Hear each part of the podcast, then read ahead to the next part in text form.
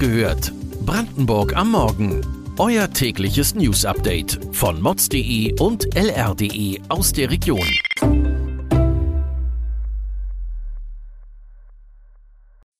Guten Morgen an diesem 6. Juli. Nein zu erneuten Corona-Tests an Schulen. Hausärzte gehen nicht in den Ruhestand. Warum das Baden in vielen Brandenburger Seen im Krankenhaus endet. Das und mehr erfahrt ihr heute bei Wach gehört, Brandenburgs Morgen-Podcast von mods.de und lr.de.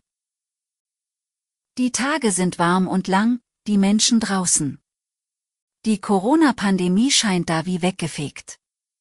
Die Inzidenzen sind in Brandenburg aber unverändert hoch. Was bedeutet das für Schulkinder? Das Bildungsministerium hat angekündigt, dass das neue Schuljahr in Brandenburg am 22. August mit einer einwöchigen Testpflicht beginnt. Geimpfte und genesene Schülerinnen und Schüler können sich freiwillig testen. Der Landeselternrat lässt kein gutes Haar an dieser Regelung. Die Rückkehr zur Testpflicht führe dazu, dass die Kinder einmal mehr die am meisten gegängelte Gruppe in der Gesellschaft seien. Erst sollten alle Maßnahmen gegenüber den Erwachsenen ausgeschöpft werden, bevor die Kinder erneut zurückstecken müssten.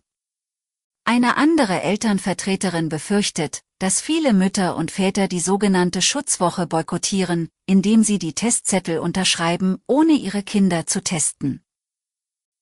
Stecken sich Kinder oder Erwachsene doch mit Corona an, führt der nächste Gang nicht selten zum Hausarzt. Das Problem, in Brandenburg gibt es immer weniger Allgemeinmediziner. In Storkow im Landkreis oder Spree hat sich deshalb eine Hausärztin im Ruhestand dazu entschlossen, auch nach der Rente für ihre Patienten da zu sein, obwohl sie eine Nachfolgerin für ihre Praxis gefunden hat. In Zukunft wird sie Menschen mit weit fortgeschrittenen Krankheitsverläufen betreuen. Warum? Man ist in dem Beruf auch ganz viel Seelsorger, sagt die Ärztin. Mehr zum Ärztemangel haben wir auf mods.de und lr.de für euch zusammengefasst. Wer die Sonnenstrahlen nicht in Quarantäne, sondern draußen genießt, den zieht es nicht selten an den nächsten See. An zahlreichen Badestellen in Brandenburg ist das fröhliche Planschen jetzt aber vorbei. Die Gesundheitsämter geben vermehrt Warnungen wegen Blaualgen heraus. Laut dem jüngsten Gewässerbericht des Gesundheitsamtes im Ruppiner Land bilden sich auf den Gewässern auch Schlieren und Algenteppiche. Blaualgen können für Menschen gefährlich werden. Die enthaltenen Bakterien produzieren Giftstoffe, die durch Verschlucken oder durch Hautkontakt aufgenommen werden können. Das kann zu Übelkeit, Erbrechen, Durchfall, Gliederschmerzen oder Atemwegserkrankungen führen. Im schlimmsten Fall landen die Badegäste dann in der Notaufnahme.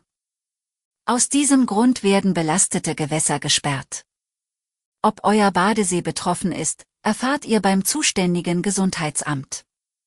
Warum die Blaualgen auch für Hunde gefährlich werden können, lest ihr auf lr.de. Spätestens im Grundschulalter wollen viele Kinder schwimmen lernen. Ein Unterfangen, das gar nicht so einfach ist wie gedacht. Im Landkreis Oberspreewald-Lausitz gehen kurzentschlossene Eltern, die ihre Mädchen und Jungen zum Abzeichen anmelden wollen, leer aus. Die Kurse sind längst voll. Es liegen schon Wartelisten aus.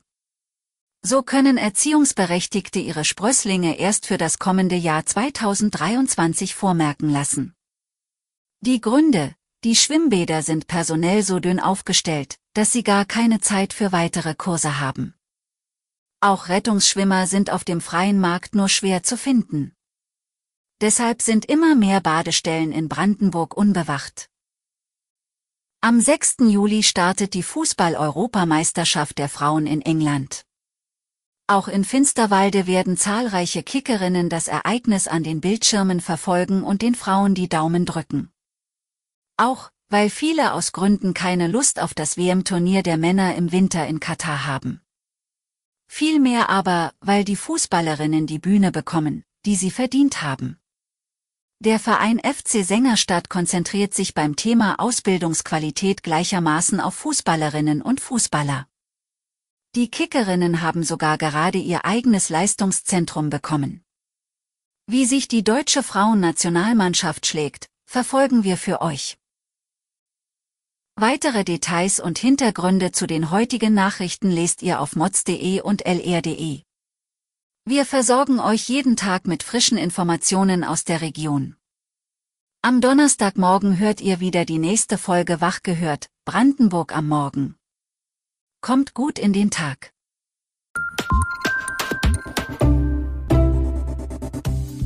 Wach gehört. Brandenburg am Morgen ist eine Produktion von mods.de und lr.de. Wir freuen uns auf euer Feedback per Mail an wachgehört.mods.de. Ihr findet uns auf allen bekannten Podcast-Plattformen. Abonniert uns für euer tägliches News-Update.